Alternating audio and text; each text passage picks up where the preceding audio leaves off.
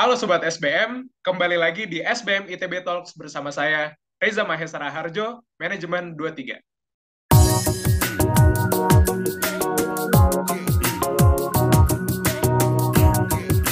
Nah, Sobat SBM, kali ini kita bakal ngobrol-ngobrol nih terkait dengan bagaimana sih fenomena digital money atau uang digital gitu, baik itu di Indonesia ataupun di seluruh dunia.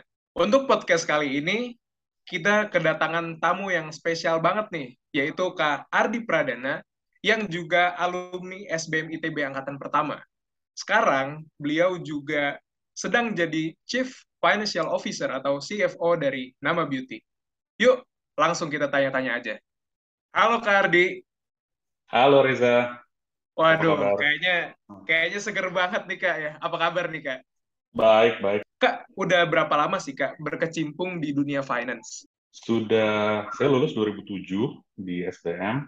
Um, setelah itu langsung masuk di ranah finance. Jadi uh, saat ini sudah 15 tahun, dikurangin saya MBA 2 tahun. Sekitar 13 tahun lah saya berkecimpung di dunia finance. Waduh, udah 15 tahun ya Kak. Berarti 15 tahun ini itu udah di luar proses pendidikannya gitu ya Kak. Udah ranah profesional gitu ya? Iya, bisa dibilang seperti itulah. Oh, Oke, okay. oke okay, siap. Nah, kayaknya mungkin karena Kak Ardi ini pasti kan berpengalaman banget nih di dunia finance dan mungkin topik-topik seperti kayak digital money atau uang digital ini kan udah jadi makanan sehari-hari ya. Mungkin aku mau nanya nih Kak ke pertanyaan pertama nih. Jadi kalau misalkan kita ngomong-ngomong tentang uang digital nih, aku mau nanya Kak, kayak sebenarnya sebenarnya tuh seberapa jauh sih jangkauan dari uh, uang digital ini. Karena kan kalau kita relate ke sekarang tuh udah banyak banget ya kak. Mulai dari yang paling sering kita temuin sehari-hari misalkan kayak imani dan segala macem atau misalkan uh, hal-hal yang sekarang itu masih jadi wacana gitu. Misalkan kita udah ketemu dengan istilah cryptocurrency dan segala macem. Makanya itu mungkin aku mau nanya dulu kak. Sebenarnya jangkauan digital money itu sejauh apa sih? Oke, okay, uh, thank you uh, Reza pertanyaannya. Jadi um, kalau menurut aku ya, my own opinion, um, aku sih harus ngebedain dua dua scope, dua segmen dari uh, digital currency ini. Satu mungkin yang kita sering pakai sehari-hari, uh, something pay atau yang kita terbiasa memakai apps untuk membayar sesuatu, uh, atau QRIS kalau banking system di Indonesia. Dan juga di segmen kedua ada cryptocurrency. Tadi Reza juga udah bilang uh, mengenai cryptocurrency. Nah, penggunaan penggunaan dua-duanya itu uh, saya rasa sih sudah worldwide ya. Kalau cryptocurrency kan sebenarnya bisa pakai worldwide ya. Cuman kalau untuk segmen yang pertama ini, um, ini udah cukup banyak, terutama di kota-kota besar kayak Jakarta. Uh, itu semua orang yang aku lihat sih, um, itu sudah cenderung nggak buka dompet tuh, udah bener-bener cuman HP, scan barcode, bayar, gitu kan. Semuanya uh, pakai digital currency tersebut atau kalau mau transfer uh, uang ke sesama pengguna cuma pakai nomor telepon. Jadi saya rasa sih penggunaan udah sangat sangat besar uh, dan saya rasa di luar kota-kota besar di daerah yang uh, kota-kota yang lebih kecil juga sudah mulai terbiasa memakai itu. Um, itu penggunaan skop pertama sih. Untuk kalau yang segmen kedua cryptocurrency ini mah itu udah uh, udah cross border lah, itu udah borderless basically. You can transfer kamu bisa ngirim uang ke belahan dunia mana pun selama dia punya wallet, crypto wallet ya kalian bisa bisa kirim uang ke, ke mereka gitu. Ah, I see. Oke. Okay. Berarti emang benar-benar penggunaan buat uang digital ini tuh udah bisa dibilang skalanya dunia lah, bukan cuma di yep. nasional lagi gitu ya. Iya. Nah, terkait dengan penggunaan yang tadi Kak Ardi bilang tuh sebenarnya udah semua orang tuh udah make gitu. Bahkan tadi ah kayaknya saya juga udah jarang lihat gitu orang buka dompet gitu kan kalau misalkan mau beli apa-apa. Nah mungkin aku mau nanya nih kak, karena kan pengalaman kakak nih kemarin aku juga sempat sempat lihat gitu ya di LinkedIn hmm. kakak tuh itu kan udah di berbagai industri nih meskipun uh, fine, meskipun bidangnya itu tetap tetap finance, tapi kan um, industrinya tuh dari pengalaman kakak tuh beda-beda ya kak. Dan sekarang kan itu kakak lagi di bidang uh, industri beauty gitu, tapi mungkin sebelumnya kan ada bidang-bidang yang lain.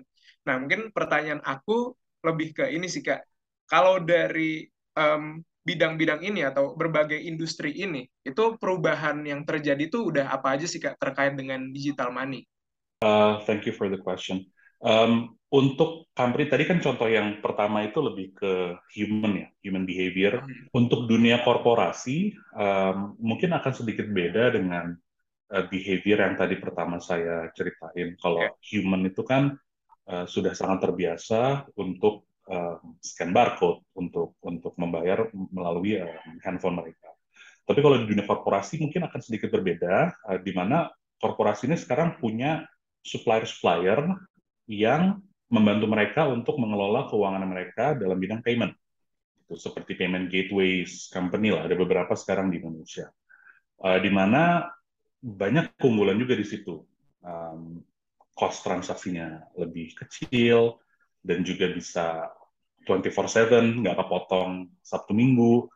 Jadi ada fitur-fitur yang um, beneficial juga untuk sebuah company. Ada juga kalau misalnya ada transaksi banyak ke luar negeri, ada beberapa vendor yang um, ma, apa fee transaction fee-nya itu lebih rendah daripada conventional banking.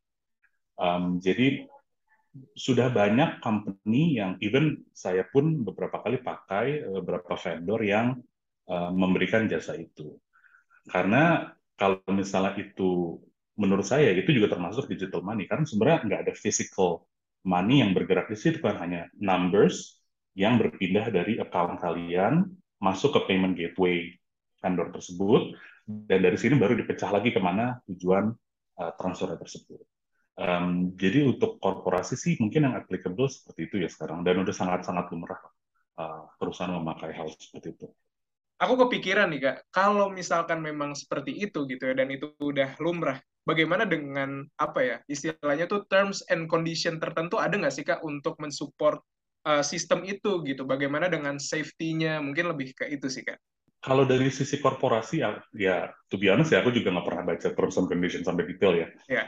Cuman harusnya begitu kita mentransfer dari bank account company kita masuk ke ranahnya vendor tersebut, jadi kayak top up lah ya istilahnya, itu harusnya udah udah menjadi tanggung jawabnya mereka kan. Correct me if I'm wrong, cuman uh, logikanya seperti itu um, dan misalnya ada yang hilang atau apa, paling enggak di sistem mereka harusnya ada audit trace-nya, trackingnya sebenarnya apa yang dilakukan, uh, kenapa ini bisa miss, kenapa bisa hilang, kalaupun ada kejadian seperti itu. Yang selama ini sih saya rasa nggak ada, kalaupun ada pun sangat sedikit lah, gitu karena semuanya sudah di, di, disupport dengan teknologi yang I think sudah cukup canggih juga, gitu. Nah, um, challenge-nya di mana mungkin lebih ke tadi uh, perubahan dari bentuk fisik menjadi bentuk digital uh, yang hanya angka ini.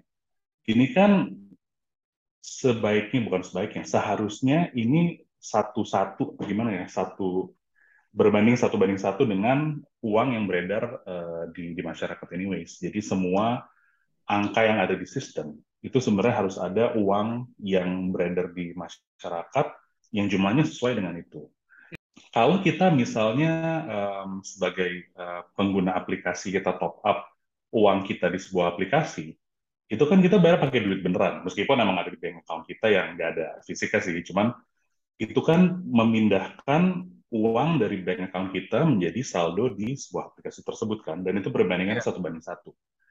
Nah, challenge-nya di situ, di mana kita harus make sure, mungkin sebagai um, sistem secara general ekosistem ini ya, um, harus make sure semua yang ada beredar sebagai digital money itu ada ada benar-benar berbanding satu banding satu dengan uang yang benar-benar beredar di masyarakat. Jadi memang security-nya harus dijamin banget gitu. Jadi jangan sampai tiba-tiba ada orang iseng yang uh, nambahin nol di belakangnya oh, iya. di sebuah aplikasi. Yeah. Sedangkan the real money yang beredar di masyarakat sebenarnya tidak seperti tidak tidak sebanyak itu. Gitu kan. Itu kan akan membuat uh, seakan-akan uh, sirkulasi uang yang berada di digital currency ini akan lebih besar daripada the real money yang ada di masyarakat. Nah itu bisa, mereka bisa ke mana-mana sih. Terkait dengan cerita-cerita tadi, Kak, aku mau nanya nih, sebenarnya tuh um, bagaimana sih perkembangan uang digital baik di Indonesia dan di luar negeri? Karena kan tadi Kari juga udah sebutin ya, oh praktisnya kayak gini gitu. Apakah itu praktis yang sebenarnya tuh udah di seluruh dunia tuh kayak gitu? Apakah di, hanya di negara-negara tertentu atau mungkin bagaimana dengan penerapannya di negara kita? Jadi mungkin pertanyaan aku tuh lebih kayak gimana sih kak perkembangan dari digital money di Indonesia ataupun di negara-negara yang kakak tuh pernah ke sana gitu. Um, kita sekarang mungkin ngomong ke user interface atau user experience-nya dulu nih. Kalau Indonesia menurut aku sudah cukup maju sih. Gitu karena um, kita sekarang uh, bisa bertransaksi dengan digital currency itu hampir di semua tempat. Gitu kan, semua pakai HP, kita scan, kita bisa bayar, hampir di semua tempat. Terus saya pernah dua tahun tinggal di Amerika di uh, di sana, at least pada saat itu atau sekarang. Uh, pada saat itu tahun 2011 sampai 13 itu banking sistemnya um, menurut aku ya, in my opinion, itu lebih lebih terbelakang daripada Indonesia. Kayak bank transfer aja itu sangat sulit. Orang terbiasa bayar apa-apa pakai cek. Uh, saya nggak tahu kalau sekarang ada perubahan uh, dari dari behavior di sana, cuman saya rasa sih nggak akan terlalu signifikan juga sih. Um, jadi kalau ngomongin tentang usage of digital money saat ini Indonesia sih sudah, sudah lebih maju um, mungkin juga bisa dibandingin dulu uh, dibandingin juga dengan Singapura. Singapura itu mungkin sudah lebih maju lagi daripada Indonesia. Saya ingat waktu beberapa kali saya ke sana, teman-teman saya yang di sana udah punya kayak digital currency, mereka dengan gampangnya membayar apa-apa udah pakai handphone mereka. Pada saat itu Indonesia pun belum terbiasa seperti sekarang. Jadi mungkin saat ini mereka juga udah lebih maju juga, saya nggak tahu. Jadi um, itu sih mungkin yang, yang bisa saya share dan ini I think uh, perubahan ini akan menjadi lebih besar lagi, lebih banyak lagi. Apalagi terakhir nggak um, tahu sih kelanjutannya gimana, cuman kan kabarnya uh, QRIS itu bisa diterima di beberapa negara kan salah satu Thailand juga. Kalau misalnya itu benar dan aplikasinya juga seamless ya, maksudnya tidak ada hambatan yang berarti, itu bisa menjadi studi case atau uh, bukti lah bahwa memang pembayaran QRIS ini bisa lama-lama udah borderless, cross border. Nah, kalau aku baca berita nih Kak, dari beberapa sumber yang aku temuin, Bank Indonesia itu kan sudah ada wacana ya Kak untuk mengkaji implementasi dari Central Bank Digital Currency atau CBDC ya Kak ya. Hmm. Nah, terkait dengan ini, aku mau nanya ke si Kak, um, ini tuh beneran nggak sih dan bagaimana tanggapan Kak Ardi gitu kayak apakah ini tuh sebuah movement yang baik ataupun movement yang sebenarnya tuh kita belum ready gitu, jangan ke sini dulu. Oke, okay. um, ini pendapat aku ya, uh, only my opinion. Apakah ini langkah yang baik atau enggak? Menurut aku sih langkah yang baik. Kenapa? Karena kan dengan mengeluarkan digital currency, berarti kan physical currency-nya akan berkurang. Dan cost untuk ngeprint duit kan akan turun. Gitu kan. Jadi um, secara negara harusnya ini akan ada saving di sisi cost printing money-nya. Jadi um, menurut aku sih sah-sah aja. Yang harus diperhatikan sih mungkin lebih ke ke ke gimana ngomongnya? Untuk memastikan apakah benar-benar digital currency yang dicetak tanda dalam tanda kutip oleh uh, dalam tanda kutip oleh negara ini benar-benar di backup seperti saat negara ini ngeprint uang kertas, uang beneran gitu. Jadi benar-benar harus di backup oleh I don't know, aset whatever yang memang dimiliki oleh sebuah negara itu. Uh, dan juga mungkin dengan mudah apa kalau misalnya ngeprint digital currency ini secara teknologi akan lebih mudah um, yang harus diperhatikan juga uh, security jangan jangan terlalu gampang untuk ngeprint itu karena kalau kita hanya ngeprint ngeprint ngeprint money ujung-ujungnya inflasi naik uh, uang yang beredar di masyarakat akan lebih lebih banyak tapi security-nya hanya ada di bidang yang orang-orang banyak orang nggak tahu gitu. Hmm. Jadi ya security-nya harus diperhatikan juga sih. Oke, ternyata balik lagi ya kak terkait penerapannya ini apa pun itu hmm. kalau misalkan udah menyentuh Indonesia balik lagi aspeknya itu safety sistemnya dulu ya kak kayak gimana gitu. Iya, jadi kalau misalnya Bank Indonesia ngeprint physical money, let's say butuh waktu dua hari, and then ada opsi lain di mana Bank Indonesia bisa ngeprint digital money hanya dalam waktu satu jam. Berarti kan dari segi kemudahan, at least dari segi waktu akan lebih mudah untuk membuat sebuah digital currency ini kan, untuk menambah peredaran uang di masyarakat. Nah ini benar-benar harus dikontrol banget, jangan sampai uh, peredaran uang yang beredar di masyarakat ini karena saking gampangnya jadi jadi sangat banyak yang beredar. Ah ya. Jangan sampai dengan dengan gitu uang makin banyak, di mana inflasi bisa naik, yang impactnya mungkin ke ke negara Indonesia sendiri jadi jelek. Padahal kan sebenarnya maksud dari membuat digital currency ini bukan ke arah situ, ini mungkin lebih ke ke ke user tadi, ke user experience tadi, bagaimana uh, masyarakat Indonesia akan lebih mudah bertransaksi menggunakan digital currency yang dibuat oleh Bank Indonesia. Oh, Itu opini okay. saya ya, pendapat ya. saya. Ya. Aku mau nanya nih kak, karena tadi kita udah berbicara sedikit tentang tantangan gitu. Sebenarnya dalam skala yang lebih general lagi, apa sih tantangan penerapan uang digital di negara kita gitu? tantangan paling besar sih menurut aku untuk memastikan bahwa semua uang digital yang beredar di masyarakat itu benar-benar satu banding satu dengan the real money yang dimiliki sebuah negara. Jangan sampai uang yang beredar di, di teknologi di di mana pun mereka berada ya, berada ya di, di server mana, itu jumlahnya bisa berbeda dengan uh, uang yang seharusnya beredar di sebuah negara itu.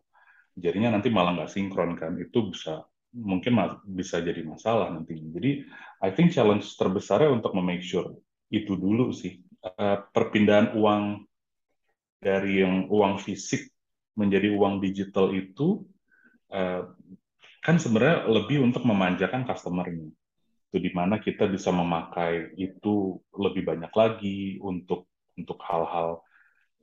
Jadi intinya customer experience akan lebih lebih mudah lah yang tadinya kita harus ke teller, ke bank, kita nyetor duit, sekarang kita bener semua pakai aplikasi.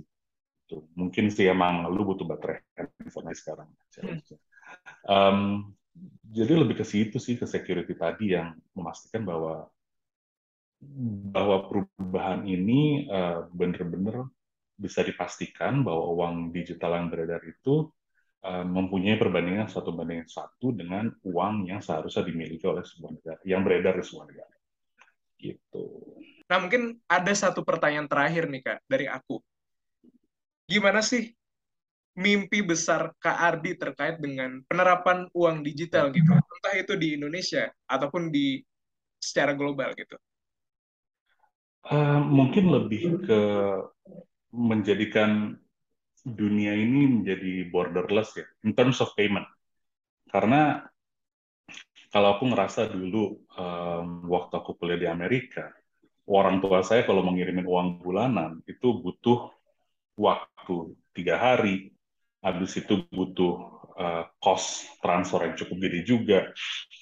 Dan sedangkan sekarang, let's say, misalnya kita nggak ngomongin digital currency yang uh, yang tadi deh, yang kita ngomongin lebih ke cryptocurrency tadi kita bisa transfer dalam hitungan detik malah kalau kita memakai cryptocurrency. Cuman kan ini volatile banget kan untuk cryptocurrency. Jadi kalau misalnya ada digital currency dari sebuah negara yang bisa mempunyai fungsi yang yang seperti itu yang bisa yang bisa membuat perpindahan uang dari negara satu ke negara lain itu seamless uh, dalam hitungan detik. Um, dan juga dari sisi safety dan security-nya benar-benar terjaga banget. Um, kayaknya bakal enak ya gitu. Kalau misalnya gue jalan-jalan ke mana nggak harus mikir gue harus buka uh, buka bank account di negara tersebut semua udah interconnected. Um, I think that would be cool. Menarik banget ya tadi setelah kita mendengar mimpi besar dari seorang Kak Ardi gitu karena pastinya bukan cuma Kardi aja yang bermimpi kayak gitu ya. Aku juga pribadi ngebayangin nih, kalau misalkan beneran kayak gitu, wah pasti bakal enak banget ya. Kita nggak perlu, mungkin setiap ke negara yang berbeda itu harus ke money changer lagi dan segala macam. Ya. Pasti betul-betul enak banget, bukan cuma untuk istilahnya kelompok tertentu ataupun rakyat tertentu di sebuah negara, tapi itu bisa jadi untuk seluruh dunia juga gitu ya. Oke, okay, um, mungkin pertanyaan dari aku itu aja. Thank you banget Kak Ardi atas Thank waktunya. You. Dan mohon maaf juga nih kalau misalkan ada salah kata dan perbuatan. Semoga podcast ini benar-benar bermanfaat buat kita yang ngelakuin podcast ini sendiri ataupun buat pendengar-pendengar di mana pun mereka berada. Amin. Mudah-mudahan ya. Mudah-mudahan membantu. Oke Sobat SBM di mana pun kalian berada, tetap tontonin terus SBM ITB Talks tersedia di YouTube atau di Spotify karena pastinya bakal seru banget. Tapi selain seru, kita juga pastinya bisa belajar bareng. Jangan lupa untuk like, subscribe, dan komen sebanyak-banyaknya untuk podcast ini. Saya Reza Mahesara Harjo, pamit undur diri. Sampai jumpa di lain waktu. SBM ITB for, for the greater good.